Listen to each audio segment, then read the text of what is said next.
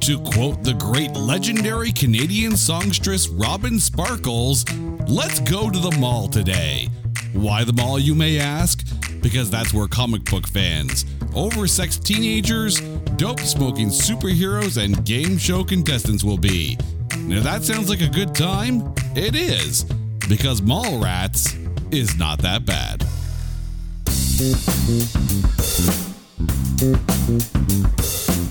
Welcome, welcome, one and all, to It's Not That Bad, the podcast that looks for A grades in B movies. Now, we have said on this show that we have a, a love of Kevin Smith films. So it brings me great pleasure today to defend the one and only Mallrats. And here to raise the sword to defend with me from the Almost Famous Minute and Feels Like Weezer and Watchmen Minute podcast, Eric Nash is here for the first time. Eric, welcome to the show. How are you doing? Oh, very good, Jason. How are you doing? I am doing very well. Uh, before we get started, and this is your first time here, please let our listeners know what your shows are about. Oh yeah, well, uh, there's a big uh, community of movies by minutes uh, shows, um, podcasts, uh, and I've done, I've, I've completed one, and, and I'm in the middle of another, uh, Watchmen Minute and Almost Famous Minute, and it's just looking at uh, going dissecting an entire movie, um, you know, minute by minute for each episode is is one minute, and it's it's pretty good discussions quite often. I feel like and uh, it's it's very uh, detail oriented. That's for sure. And that's that's the kind of guy I am. just little by little nitpicking yeah. everything. That sounds really familiar, and I feel yeah. attacked at this point. But but that's okay. But yeah. that's okay. Uh, but before we do get into this, what is it about Mallrats that made you want to pitch this movie to defend? Oh, I mean, just just right off the bat, as you mentioned, uh, uh, Kevin Smith. Uh, uh, I've, I've, enjoyed almost all of his movies. There's been a couple, uh, you know, uh, kind of less less desirable ones, but um, uh, certainly uh, Clerks and Mallrats, the early ones, and Chasing Amy and Dogma. Those those are all great, and and and few and far between people I, feel like you'd, you'd find that would uh, say say too much bad about any of them, except for except for Kevin Smith himself, who kind of often uh, poo poos on Mallrats. I, I think undeservedly, but that's the kind of guy he is. I think that's more the self-deprecating humor on his yeah. point. Oh yeah. But this is now, by the way, the third Kevin Smith film that we have defended on this show. Of yeah. course, we started with Jersey Girl, and we have gone down Yoga Hosers road. But it brings me great pleasure to be able to once again watch Mallrats. So before we before we get into this, before we dive into the View Askew universe once more, it is time to take Mallrats and trailerize it. Men on a mission in the dangerous world of high stakes consumerism, one man will attempt to win his girl back by sabotaging a game show and fomenting the collapse of a would be media mogul. Another will attempt to rescue his lost love from the dangers of being in the back of a Volkswagen. Two will look to facilitate those goals through blunt force. And by that, I mean blunts and the force. And finally, one desperate soul will continue his journey, his life's quest to see a sailboat. Along the way, they'll eat cookies, crash change rooms, and meet the man. All of this happens in one New Jersey day. It's like a New York minute, just on the other side of the tunnel. From the mind of Kevin Smith comes Mallrats, rated R for retail therapy. There's a lot to unpack out of this one here, but let's get into who is in this film. The movie stars Jeremy London, Jason Lee, Shannen Doherty, Claire Forlani, Ben Affleck, Joey Lauren Adams, Renee Humphrey, Michael Rooker, Ethan Suplee, Jason Mewes, and of course, Kevin Smith. However, there is a huge, almost starring list for this film. So, Eric, I'm just going to toss a few names out here and I'm going to get your reaction on this. Apparently, the studio wanted Seth Green to audition for the role of Jay. So yeah. Seth Green and Breckin Meyer both auditioned. And apparently Seth Green was on call, ready to jump in if ever need be. They of course stuck with Jason Mewes, but I cannot picture anyone else being Jay because Jay is Jay. Oh, that's for sure. Yeah, yeah. I mean, and, and, yeah. I mean, this this is even though Clerks is in a sense is in a sense the start of the View Askew universe. Um, it's it's really this movie that that cements it. Yeah, and, and and keeping Jay, I think, was a vital part of that. I don't. It's it's it's it's crazy to imagine that they that they really would have gone through with a, a recasting. I mean, I, I can understand if the studio was worried because, of course, you have to think around this time was probably, you know, before Jason Mewes was completely clean of all drugs and whatnot. So, and not that we're ever behind the scenes, we know nothing. I'm just an idiot in a basement with a microphone here in Canada. But I can understand where the studio would want a, a backup plan. But thankfully, Jason Mewes is still in this one. For the role of Mr. Svenning, Brandy's father, it was originally thought of to be played by William Atherton, who of course was in Ghostbusters and Die Hard, but he yeah. turned it down because apparently it was like a you know oriented for teens film. But the idea of William Atherton in that role is actually fascinating. Yeah, that's that's one I didn't know. Yeah, yeah. Thanks for educating me on this because yeah, I, I, you know there's there's definitely these things that I'll I'll, I'll be able to I feel like uh, uh, pitch in here um, with with with the uh, yeah I, I, certainly knew that I certainly knew the Seth Green thing, but uh, yeah, William Atherton that would have been pretty crazy.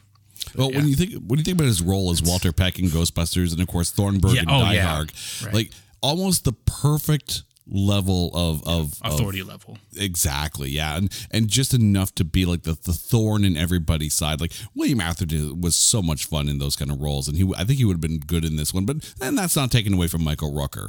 Oh no! Oh my god! No, because we're, we're talking Yondu here. You, you can't diss yeah. Yondu. in the role of Brody, as of course played by Jason Lee, you have to listen to this list here. This is a combination of who the studio suggested, who auditioned, and who was considered. And I'm just going to throw these names at one at a time. I'm going to get your reaction on this, Eric, okay? Mike Myers. Hmm. Wow. yeah, that that doesn't seem right at all. No. I mean, I, I like I like him awfully well. I mean, but just not in know. the role of Brody. No. Yeah. Adam Sandler. Oh, gosh. oh, that's that's even worse. Yeah, in my mind. Wow. Chris. I mean, I, I, I, don't because I don't I don't care for Sandler very well, but yeah. Okay, yeah, so, so, so, okay, so, so, we're, so we're, going we're all SNL. Page, yeah, people. yeah. Well, that, yeah, that was studio suggestions at that point. Wow. Yeah, yeah. Also auditioning Jeez. was Steve Zahn. Okay. Hmm. And under consideration was Mark Wahlberg. You're trying to mm, picture yeah. that one now, yeah. are you? Yeah, that's. I like the Steve, the Steve Zahn. I feel like is the best so far, but I mean, yeah, I could I could easily see Steve Zahn. Yeah. Especially if you saw him in Sahara. Now, we're talking about a role that was horribly miscast. Steve Zahn should not have played that role in Sahara. But I think if you took that kind of performance and put it into Mallrats, it actually does make sense. Yeah, yeah, it's yeah. I, you know, I, well, I mean, I, I haven't, I don't think I've seen Sahara, but you know, I mean, just, just, just the other stuff I have seen of his, you know, yeah, I mean, he's, he's, he's right there. He's, he's a good, good uh, second second guy, you know. Oh, absolutely. Or, or if you think about his role in that thing you do, another great film. Yeah, yeah, that's um, kind of what popped in. Yeah, just basically transport that character into this. I think it would have worked. In the role of TS, and again, here's a combination of studio suggestions and people who were in the running or considered. Ethan Hawke, Henry Thomas. Yeah, Henry Thomas. That's I'm liking Ethan so far. and Leonardo DiCaprio. Yeah. Wow. I, I can't I can't picture that one.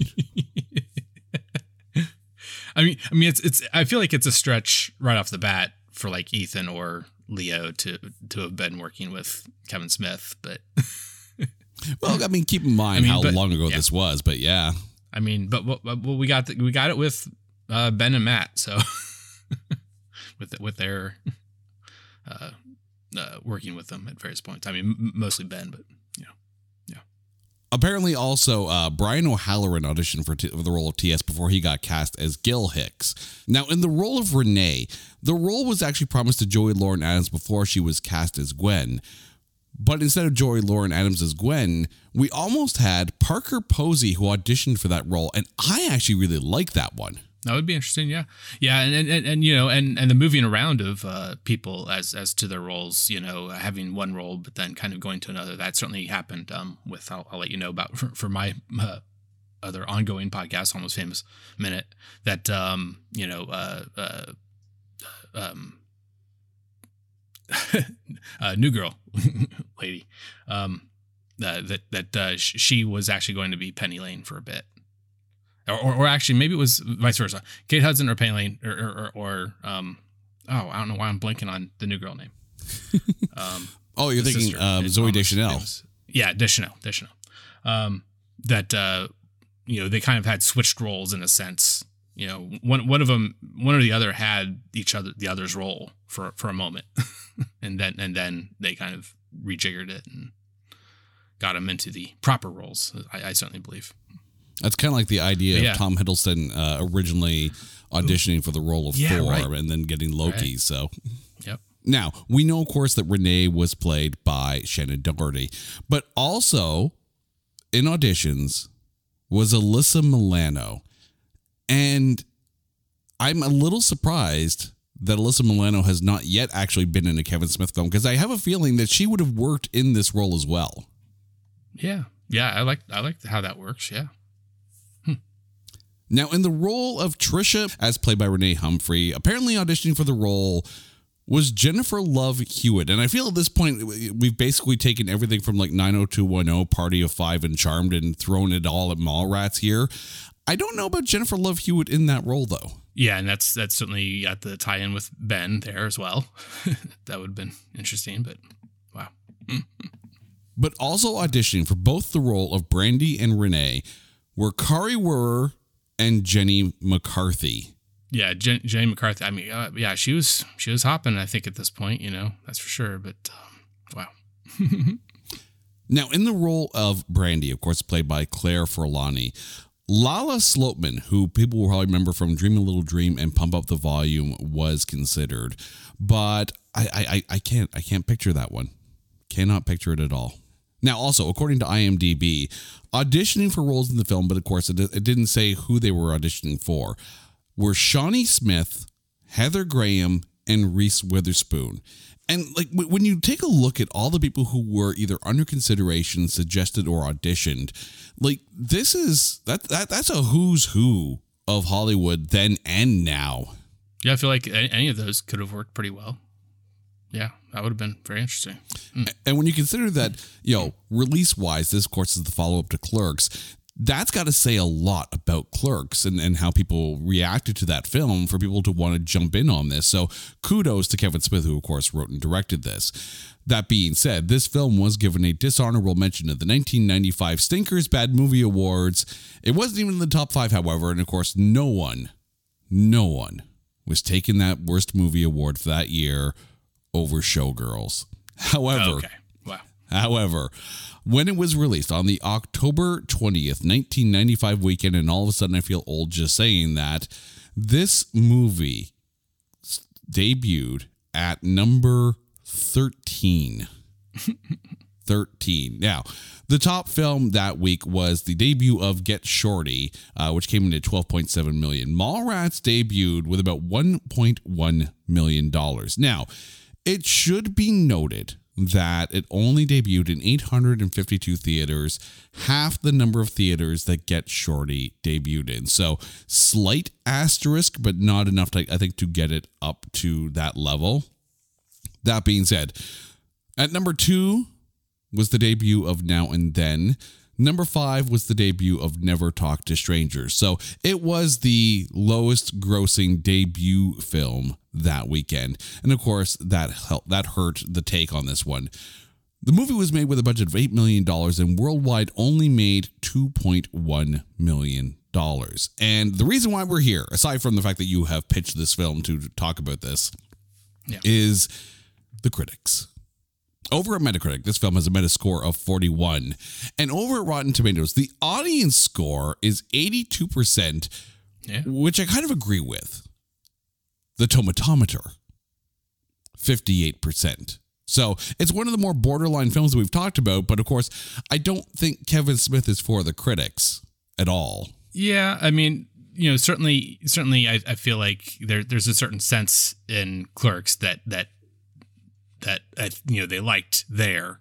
There's there's something to it. This this raw, but for a second outing, yeah, it's it's, it's I, I I feel like they had something much more, you know, respectable in mind that, that that he would do. Not not something very comic booky and you know almost more uh, juvenile in a way than Clerks was. Well, I mean, I remember too, like watching the the first evening with Kevin Smith, and he was talking about how you know, he, you know what he had to do and you know with all the the credit cards and whatnot in order to be able to make clerks Yeah. and then like here's the studio saying here's eight million dollars go make mall rats it's like what like I, I i get that but that being said there is an extended cut of this film Yeah. which is vastly different from the theatrical Oh, yeah. cut to the point of there are apparently 100 differences between the original theatrical release and the extended version, including an entirely different opening. That is. That, that, that's something to watch. I'll, I'll, I'll put it that way here. I'm going to Yeah, ask you. I don't I don't think I've seen it in full, but um uh for the for the for the style of podcasts that I, I mainly do, um, the moves by minutes, um, the Jay and Silent Bob minute that I guessed it on, that that is what they covered was the extended cut version. Um, for how all hour much more than a normal 90 you know 100 minutes worth that that uh, Kevin's um, uh, you know theatrical cuts normally are um, but uh, yeah, they they and they kind of regretted. I feel like having done that, you know. But but they wanted. I think they wanted to be uh, the, the couple guys that did that uh, that movie by minute um, uh, of of Mallrats. Um, they yeah they, they they chose to do that, and I, I understand. But uh, yeah, it's I, I feel like they would have uh, they would have uh, kept their sanity a little bit better. Well, when you realize that, you know, in a movies by minute format, you're on episode 30 before you get to the mall in Right, that yeah. extended cut. Yep. Like that that's insane. Like it's called Mall Rats. Get to the mall. All right, let's get to the breakdown of this film. We're going to start with T.S. Quint as played by Jeremy London. So Eric, how was Quint for you in this? I mean, I actually, I actually kind of, you know, enjoy the character. Um, it's, it's not the greatest of all everyone that's here, that's for sure. I'm not gonna put him. He's not gonna be my VIP or, or MVP or what have you. I think you do that you do in the show uh, later on. But um, but you know, I, he he's pretty serviceable. I mean, the acting isn't top notch, but you know, the character itself, you know, he he does he, he's he's fulfilling the right role he's got a he's got a attitude about him that uh, works for being uh, uh, uh, you know for, for, for the plot and the dialogue written. I I, th- I think you nailed it right there. It's the dialogue. Thank you. Yeah. Like with a Kevin Smith film, the characters speak in a very specific way, and the the actors that work with Kevin Smith on a regular basis, they they get where he's coming from with the dialogue and they embody that dialogue. But I think in this case, Jeremy London didn't fit the dialogue. And it's a shame because, of course, like, you know, the majority of the film revolves around, of course, Quint and Brody. Um, but I think for for Jeremy London, it reminded me a little bit of, and I can't, I cannot remember the actor's name for the life of me. So when I explain who I'm talking about, you're to know immediately. Dazed and confused. Yeah. There's there's the kid with the long hair who keeps on touching his nose about 15 times Yeah. in the film. kind of reminds me of that performance a little bit. Yeah, a little bit. Yeah, I get that. Hmm.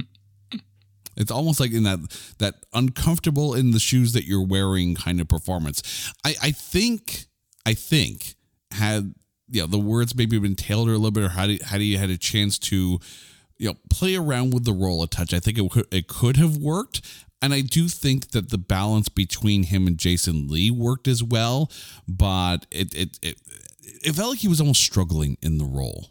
Yeah, I certainly can get that, and uh, you know, uh, but I, I still feel that you know there's just there's just a little bit of an everyman to him. You know, he's not he's not too uh, crazy acting. He's he's he, he does. I, I I do feel like it, it centers the movie a bit fairly well.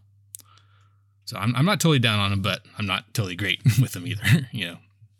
I think the the one thing they did get right though, you know, is is that if you're going to have an actress like Claire Forlani in the role of Brandy, you need someone with the presence of a Jeremy London. I think for the idea of Quint and Brandy as a couple to work, and I think in that case they cast that couple very well. Yeah, that makes a lot of sense. Uh, I mean, yeah, and, and certainly that's that's uh, something I've heard most most associated with uh, uh Lucas and and the casting of Star Wars that he really went for the the the chemistry between the various uh, actors and and uh, he found it with Mark and Carrie and Harrison. Oh, absolutely. And even when you think about, you know, the the pairing of Ewan McGregor and Liam Neeson, that worked very well together. Maybe not so much Natalie Portman and Hayden Christensen at the time, but you know, Hayden Christensen's back. We're, we're good with Hayden Christensen once again. It's all good. But let's move on to Brody, of course, played by Kevin Smith favorite Jason Lee. How was he in this role for you? Yeah, I mean, that's that's where we're getting kind of I feel like the top notch. You know, it's it's it's cementing you know Jason Lee as as a as a Kevin Smith guy. You know that he'll come back to after this again and again. Um, yeah, he's he's got this he's got this uh, bravado attitude that uh, you know he, he really uh, you know has has some good uh, almost monologues, and and that's that's that's going a little bit to my to my uh, almost famous minute where where he's uh, the lead singer of the band of the fake band uh, in it, and and uh, he definitely gets some monologues there too that Cameron Crowe uh, really does well for him. But you know, it's not it's not just the monologues, but it's but it's just, just the back and forth attitude. You know, he do, he does it so well, even even when he's with someone like Jeremy London doing a lot of the dialogue. You have to think that you know, in writing this character, this was maybe like Kevin Smith's alter ego if, if the, the alter ego was cool. And I'm not saying Kevin Smith isn't cool. I'm just saying that, you know, if, if you're ever going to envision what cool would be, Brody kind of fits that mold uh, that that mold of what do you think Kevin Smith would think cool is. Uh, knows all his comics, uh, smart, quippy, witty, um, you know, just a ton of fun just an absolute ton of fun. And I think, you know, when you, when you think about the trajectory, Jason Lee really did kind of take off from this. You know, of course, following this was uh, My Name is Earl, as well as uh, a bunch of other Kevin Smith films. Like Jason Lee got it. He really got what this film was about. Oh, yeah, definitely. It also kind of fit in with that whole 90s era philosopher, right? The cool guy who has all these great poetic thoughts on how life should be. And, you know, I remember when we did the the episode on Dog Park and we kind of got into that that that thought process of the 90s philosopher role. Brody is definitely the 90s philosopher in this. Yeah, yeah, that's that's a great way to put it. Um, even yeah, even more so what I was than I was, what I was uh, trying to indicate with the monologues and so forth. But yeah, the, yeah, that that attitude of you know of, that he that he's pontificating, you know, various ideas and and and and way things should be and so forth. It was yeah. almost like every 90s philosopher had a metaphor for everything that made sense. And when you think about movies like you know, Reality Bites and Empire Records and Singles, like th- there was a, a, a complete string of, you know, aimed at the late teens, mid 20s era, you know, 90s film goer. And how many people will sit there and quote movies of that era with their own idea of life philosophy? I, I think there was a lot of introspection in the writing in that era. Moving on, Claire Forlani, who played Brandy. Now, keep in mind, this is only her third movie role. Uh, her first her first film, Gypsy Eyes, has a 0% audience score. Her second film, Police Academy Mission to Moscow, has a 0% tomatometer. So we're moving up in the world with this one? Yeah. But how was she for you? Um and yeah, and for her I feel like that's that's even even more uh, uh right on. Uh you know, it's it's I don't know. It's it's just it's just there's again it's just just, this, this, correct very good attitude coming from her that uh, you know uh, she's she's not going to take you know if I if I can curse just a little bit the uh, you can bleep it, bleep it out I suppose if you I forget if you do that or not but um, yeah she doesn't take it and she, you know she'll give it back even too. I mean she plays Brandy as smart and caring. Um, just not in the way that Quentin would like as far as the caring side goes. But the thing is, Claire Forlani is a phenomenal actress. Um, all you have to do is go watch the movie Antitrust to, to go see that, uh, which, again, another one of those movies that will qualify and we will talk about eventually. It's actually on our coming soon page on notthatbadcast.com. We will one day get to that film and tackle that one here. But I think in the same way that Jeremy London, I don't think was feeling the dialogue in this, there were times when Brandy wasn't feeling the dialogue. But I will say, in when you take a look at the two different openings, the theatrical cut where TS just shows up to pick her up for their trip to Florida, uh, and she's talking about the the girl who had the you know the, the embolism at you know when when TS mentioned that the the cameras put on ten pounds, uh, as opposed to the almost very slapsticky you know musket on a rooftop um, opening in the extended cut. I think she actually did better in the extended cut opening than she did in the theatrical cut opening. Hello, Pantheon podcast listeners. Christian Swain here to tell you more about my experience with Raycon earbuds. Our family now has three pairs of Raycon earbuds around the house, and my wife just grabbed a pair of the Headphone Pros to replace some headphones from a company that was double the price. And yes, she loves them. Now, if you haven't pulled the trigger on a pair of Raycons, or even if you have, but you're in the market for another pair because they're just that good, well, now is the time to check them out because they just launched their upgraded model of the best selling everyday earbuds.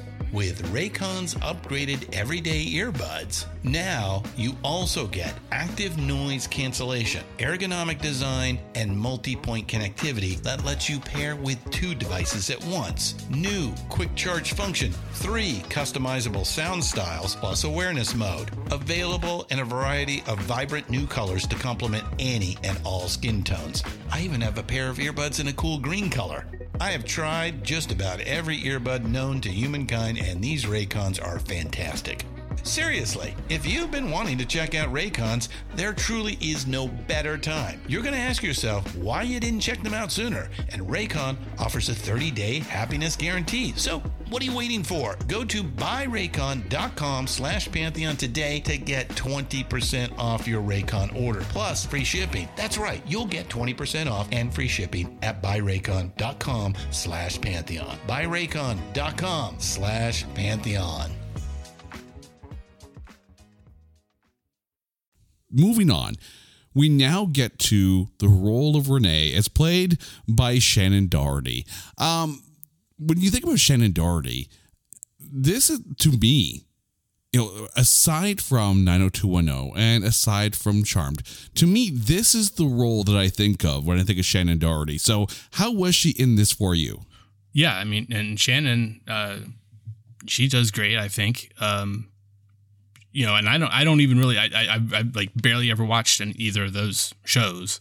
Um, and yeah, she's, it's definitely this that I know her from. Um, and she's, she's, you know, doing, doing some good work I, I here, I think too. It's nothing, nothing, uh, to be down about as far as I, I can tell.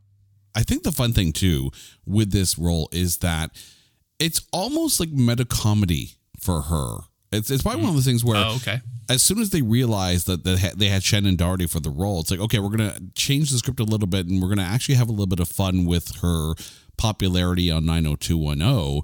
Of course, they make the Brenda joke in, in the in the movie.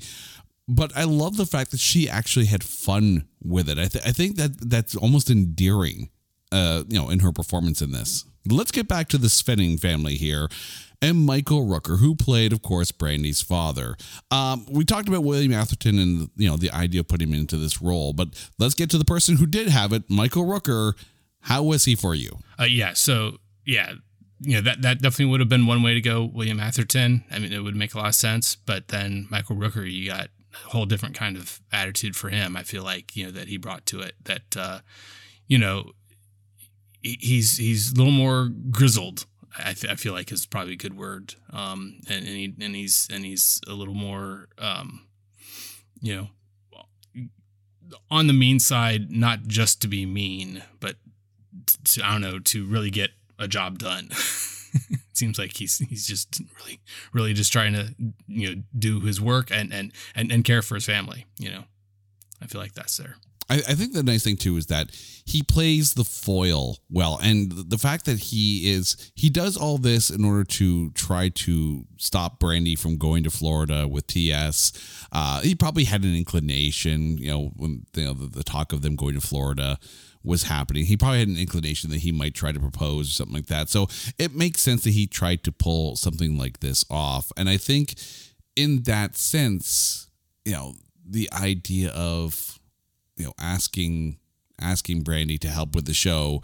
You know, it's a, little meddling, and I think that that kind of fits. I feel like we've been picking on Michael Rooker a, a little bit on this show lately because, of course, we did recently talk about him in Days of Thunder, but you know, enjoying him in that role. He does play gruff very well, and I think the thing is, whereas William Atherton probably would have brought the snark, I think, or at least the the the smarmy media mogul idea.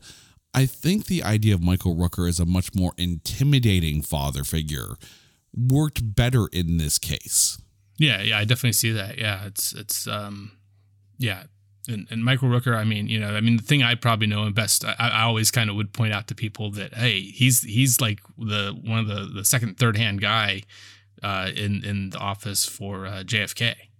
You know, that's one of the earlier earlier things he did. I feel like. Um, you, you mentioned Days of Thunder, and apparently, yeah, that's right about the same time, even too. But, um, but yeah, he's doing great. See, I make it a rule of thumb never to mess with anyone who was in the Belko experiment. Which, if you've seen that film, um, a phenomenal film, uh, but b don't mess with anyone in the Belko experiment. Uh, ben Affleck, Batman himself, as Shannon Hamilton. Um, kind of a smarmy guy in this one here, but I think he kind of works. Did it work for you? Oh yeah, I mean, so yeah, so this is you know coming off of uh, you know the uh, Dazed and Confused that you mentioned before for other reasons, but um, yeah, I mean, you know, it, it made a lot of sense that that uh, Kevin Smith would get with get with get, get, get with him and and cast him as, as- in this role in this not not leading role. You know, he's not leading yet, um, but you know he's he's playing a, a kind of the you know one of the two bad guys, main bad guys. You know, the kind of you know th- th- it works well that there's there's e- each of the guys, the the, the father and the uh, the uh, uh, fashionable uh, male employee. And that's the thing. I think, you know, for TS, it made sense to have Michael Rooker as the nemesis, the very imposing father figure. For here, Shannon is the complete antithesis to Brody, right? Brody is the comic book loving Sega NHL playing Go Hartford Whale.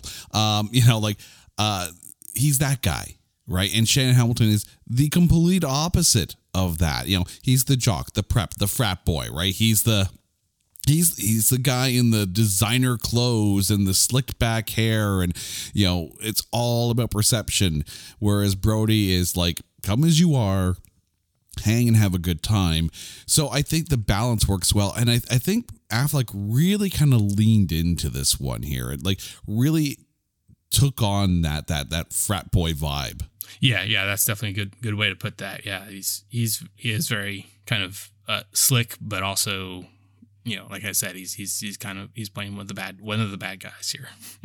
Yeah.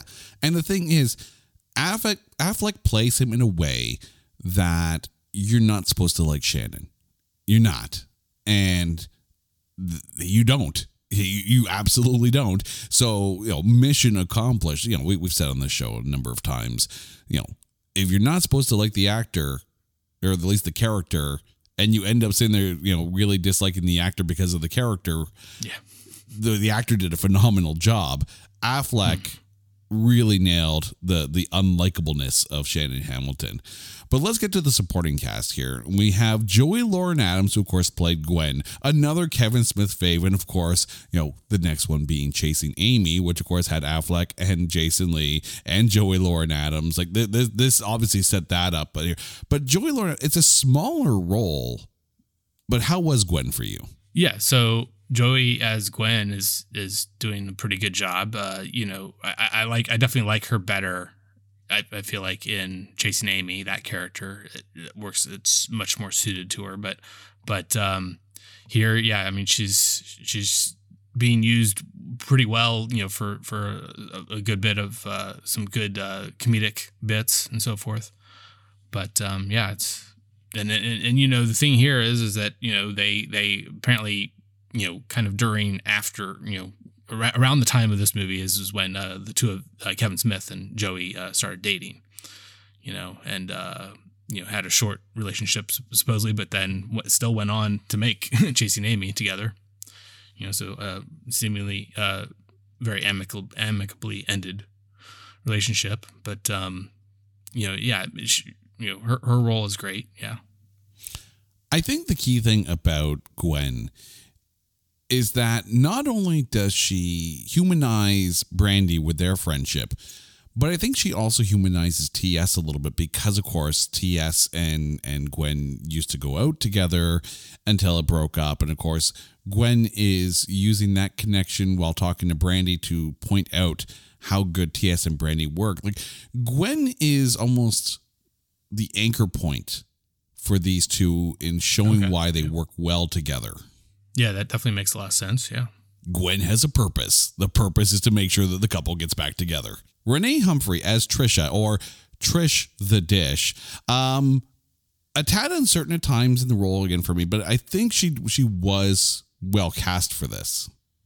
Uh, yeah, and that's you know, and it's I, I feel like this is probably one of the uh, tougher roles for anyone. Uh, you know, playing uh, this this character, this this young young character amongst the group. I feel like, um, if I'm right, uh, the the the 15 year old, but but doing this uh, experiment, uh, uh, you know, uh, journaling, so forth, uh, to be published, you know, on on sex for you know that's that's happening amongst you know teenagers and early 20 somethings or all i guess all the way up to the 30 30ish age i believe even too Her her coding system is is straight up uh uh laughable and fun.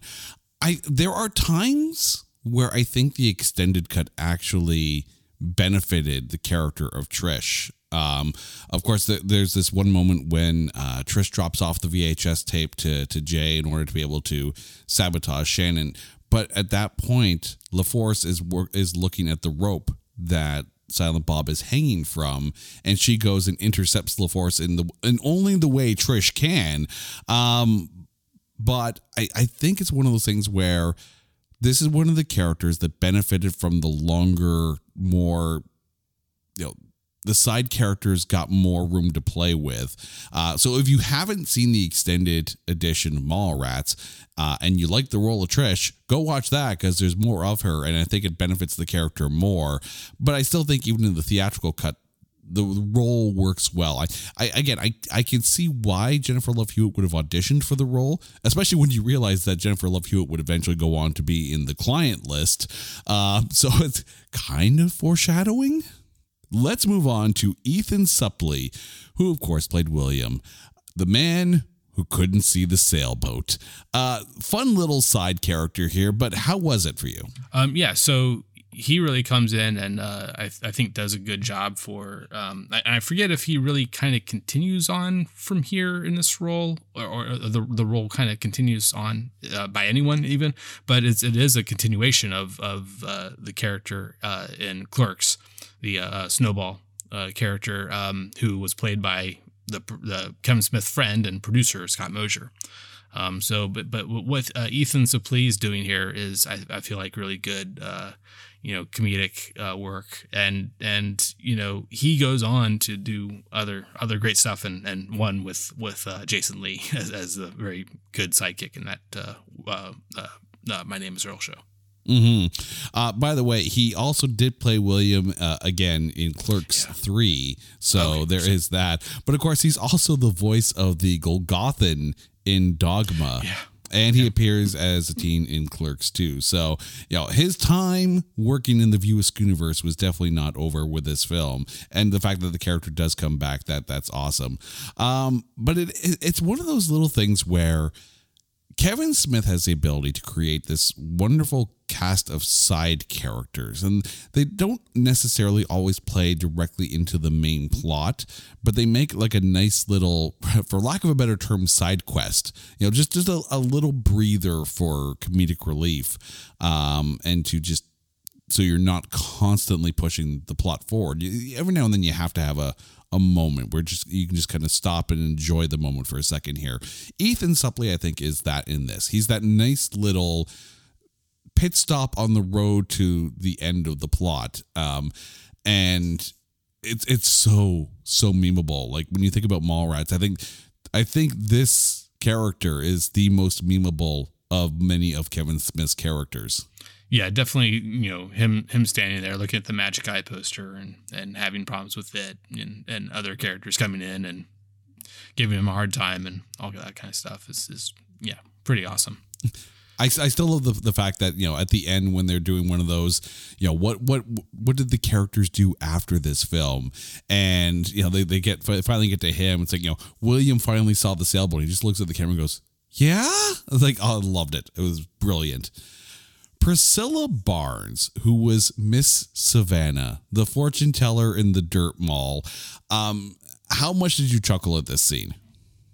Oh yeah, I mean it's it's it's kind of the, these one like like again it's kind of another it's it's this this is almost more of a side quest. You know, it, it involves the main characters uh, uh, needing to go do uh, uh a little uh, thing on the side, uh, try to figure out some stuff, um, and you know going to a a, a topless uh, uh, uh, fortune teller you know it, it, it's just you know silly beyond, beyond belief. I mean i don't know if those things actually are is a real thing out there anywhere. I mean maybe after this but i don't know if kevin smith just came up with it on his own. But um and, and then you know getting this this actress i think uh, really worked out well that she does a really good job as you know uh, you know in in in you know dealing with these uh, two knuckleheads.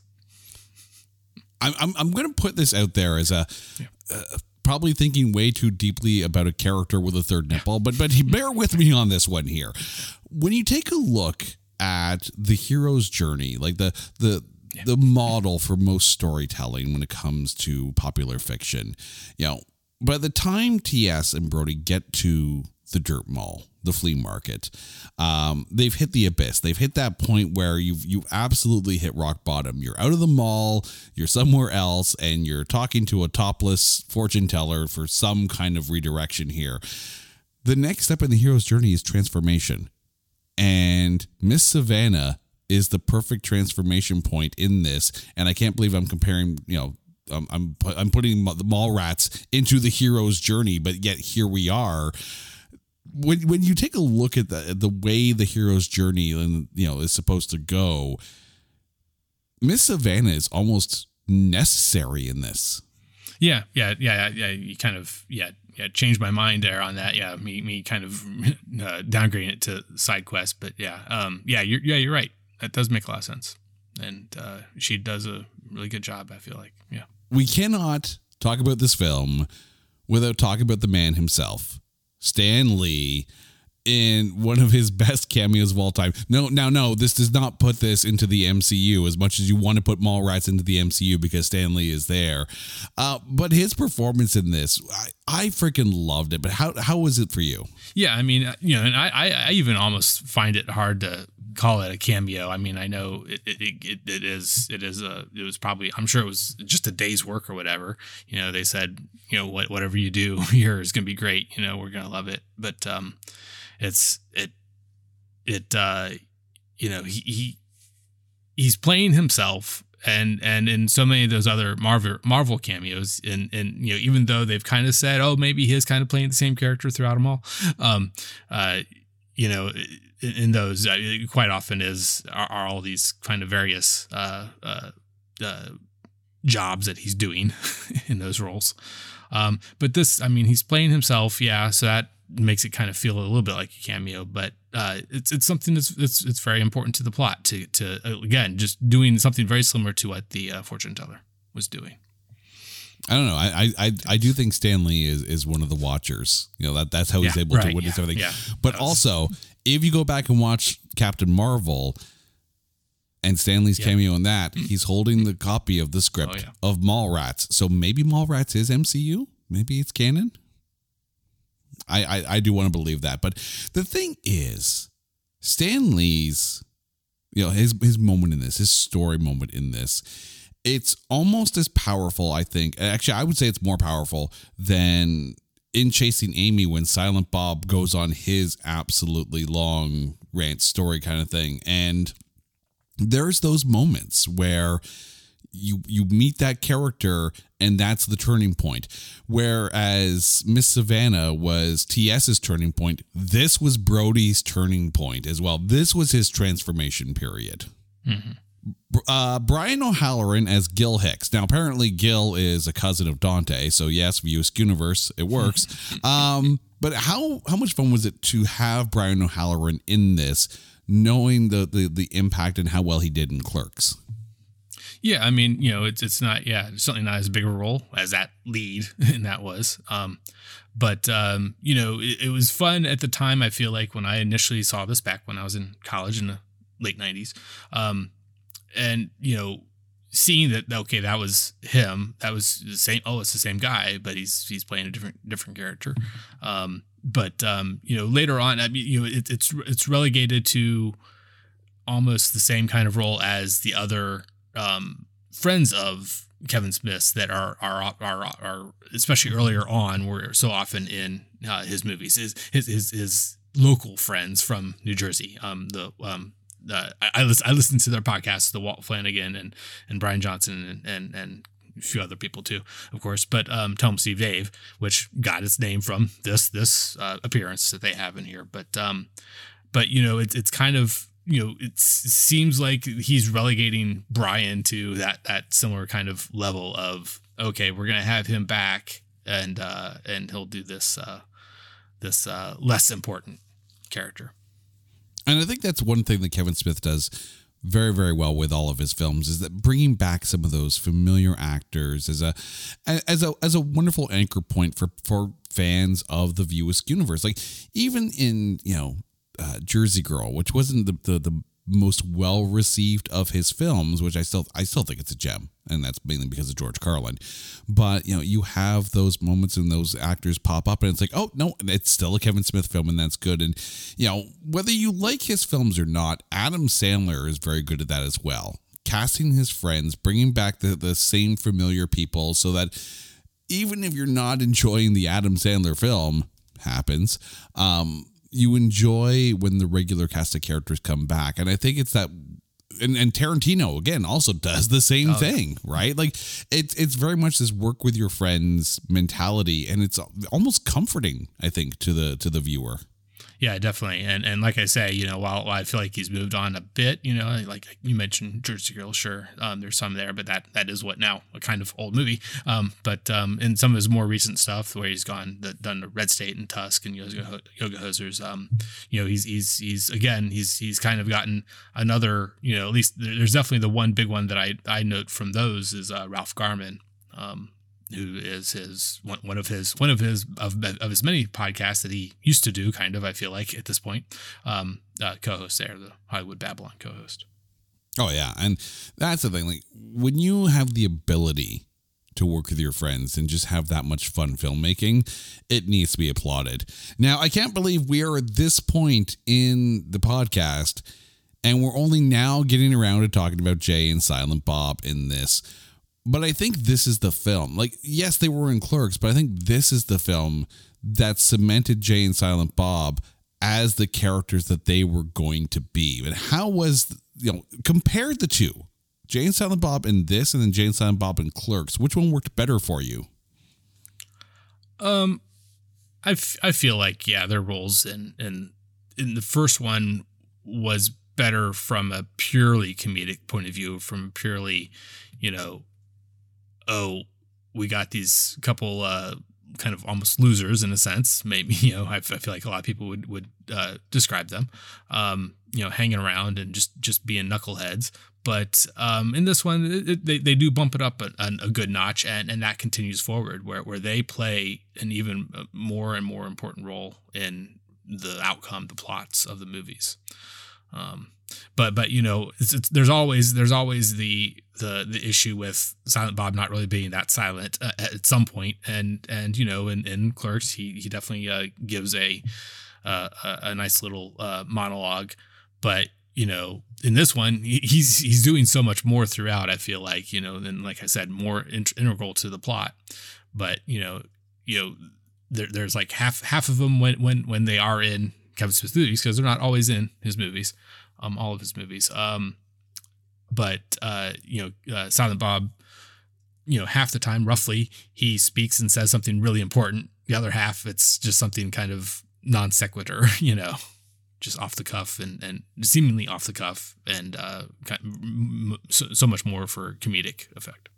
I just keep picturing this moment in Jay and Silent Bob Strike Back, and you know the sign on the back of the car says "Critters of Hollywood." Like again, every now and then you need that character to snap. But I mean, you think about it, right? I mean, Penn and Teller have done that shtick their entire career together, oh, yeah. right? And you know, here it again it works very, very well. I often think of Jay and Silent Bob, and I can't believe I'm comparing Kevin Smith to Shakespeare, but here we go. Jay and Silent Bob are the modern day Rosencrantz and Guildenstern. And I think you need those kind of characters in films that have a uh, a decently large cast and a lot going on. You need those characters for levity, companionship, and almost a grounding for everything else that goes on around them. Yeah, yeah, and it's also related right back to again Star Wars. It's it's the three PO and R two D two. You know, they're they're the, they're kind of they're kind of the background ish, but through line of the whole thing.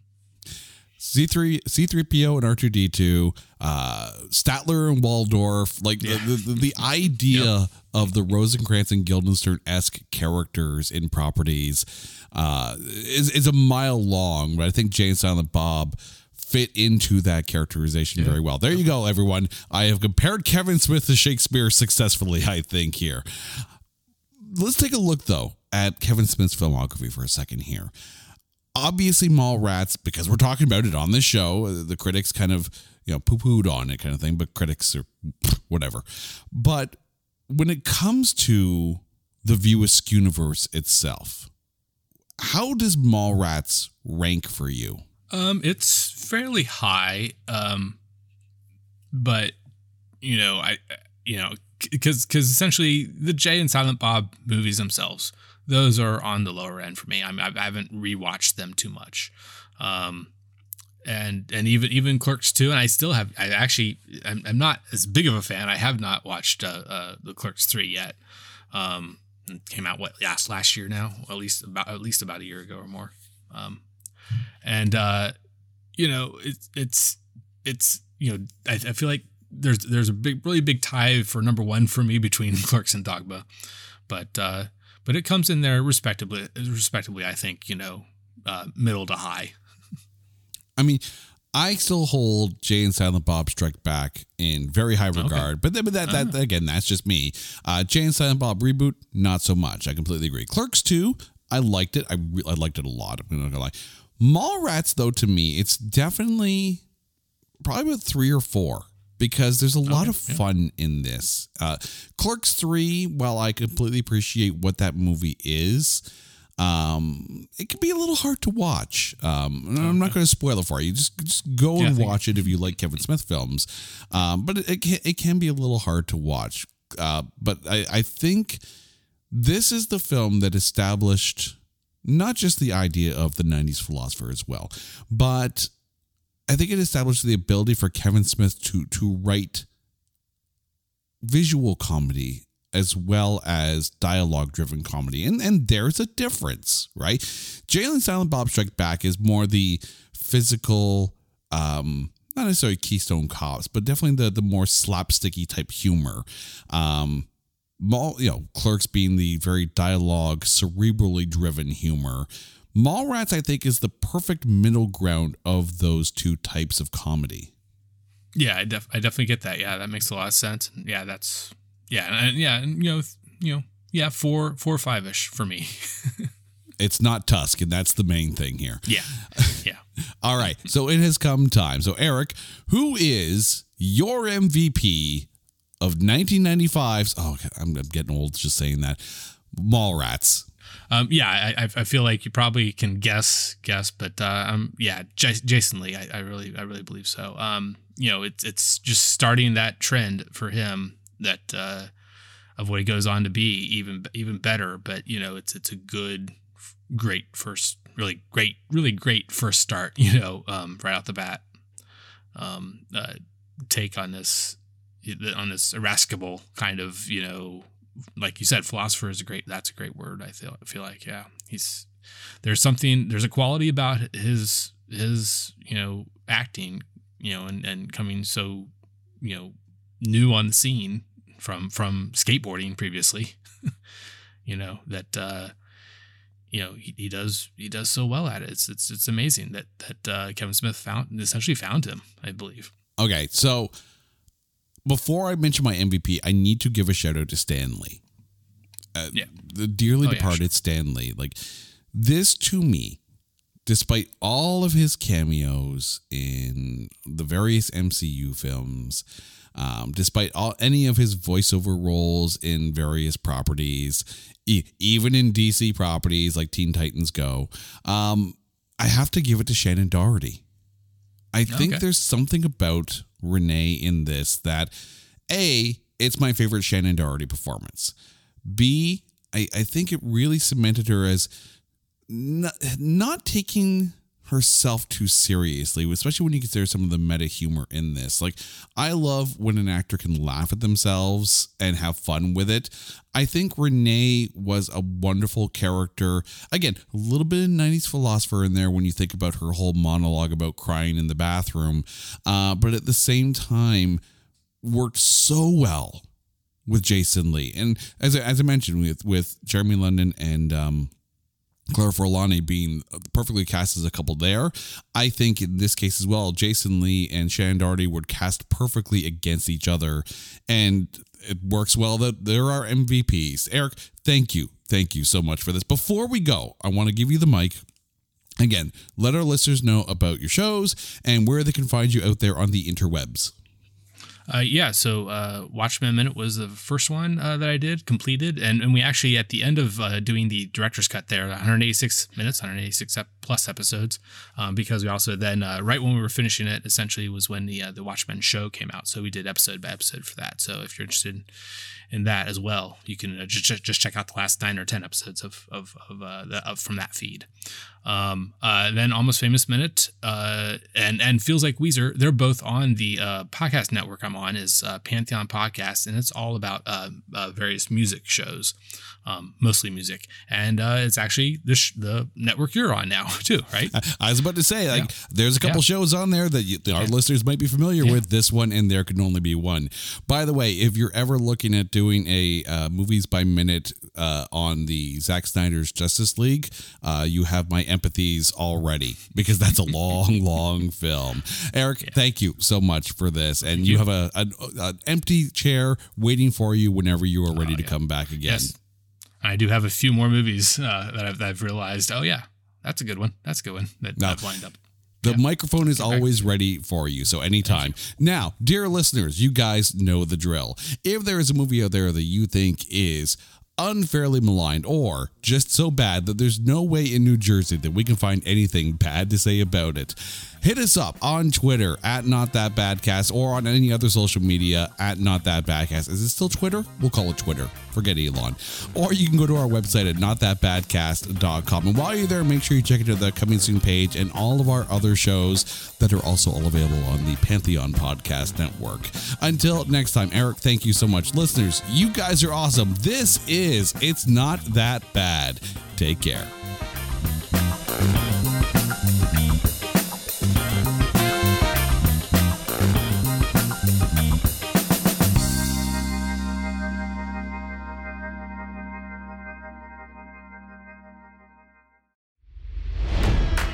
It's NFL draft season, and that means it's time to start thinking about fantasy football. FantasyPoints.com features industry leading experts and prognosticators using proprietary hand charted data to help you score more fantasy points. FantasyPoints.com is the place to go for whatever kind of fantasy football you play. Whether you play fantasy football, daily fantasy sports, or do a little bit of everything, Fantasy Points has the meticulously researched content to guide you to victory. And why wait for the fall? Fantasy Points also covers the new spring football league, the UFL. Join the guru, John Hansen, Scott Barrett, Joe Dolan, and other massive names in the fantasy football universe with an exclusive offer. Use code Pantheon for 15% off any fantasy points package, including the all in package, with access to every article, tool, and data nugget that Fantasy Points has to offer. That's fantasypoints.com and code Pantheon for 15% off at Fantasy Points. Fantasypoints.com Code Pantheon. Score more fantasy points.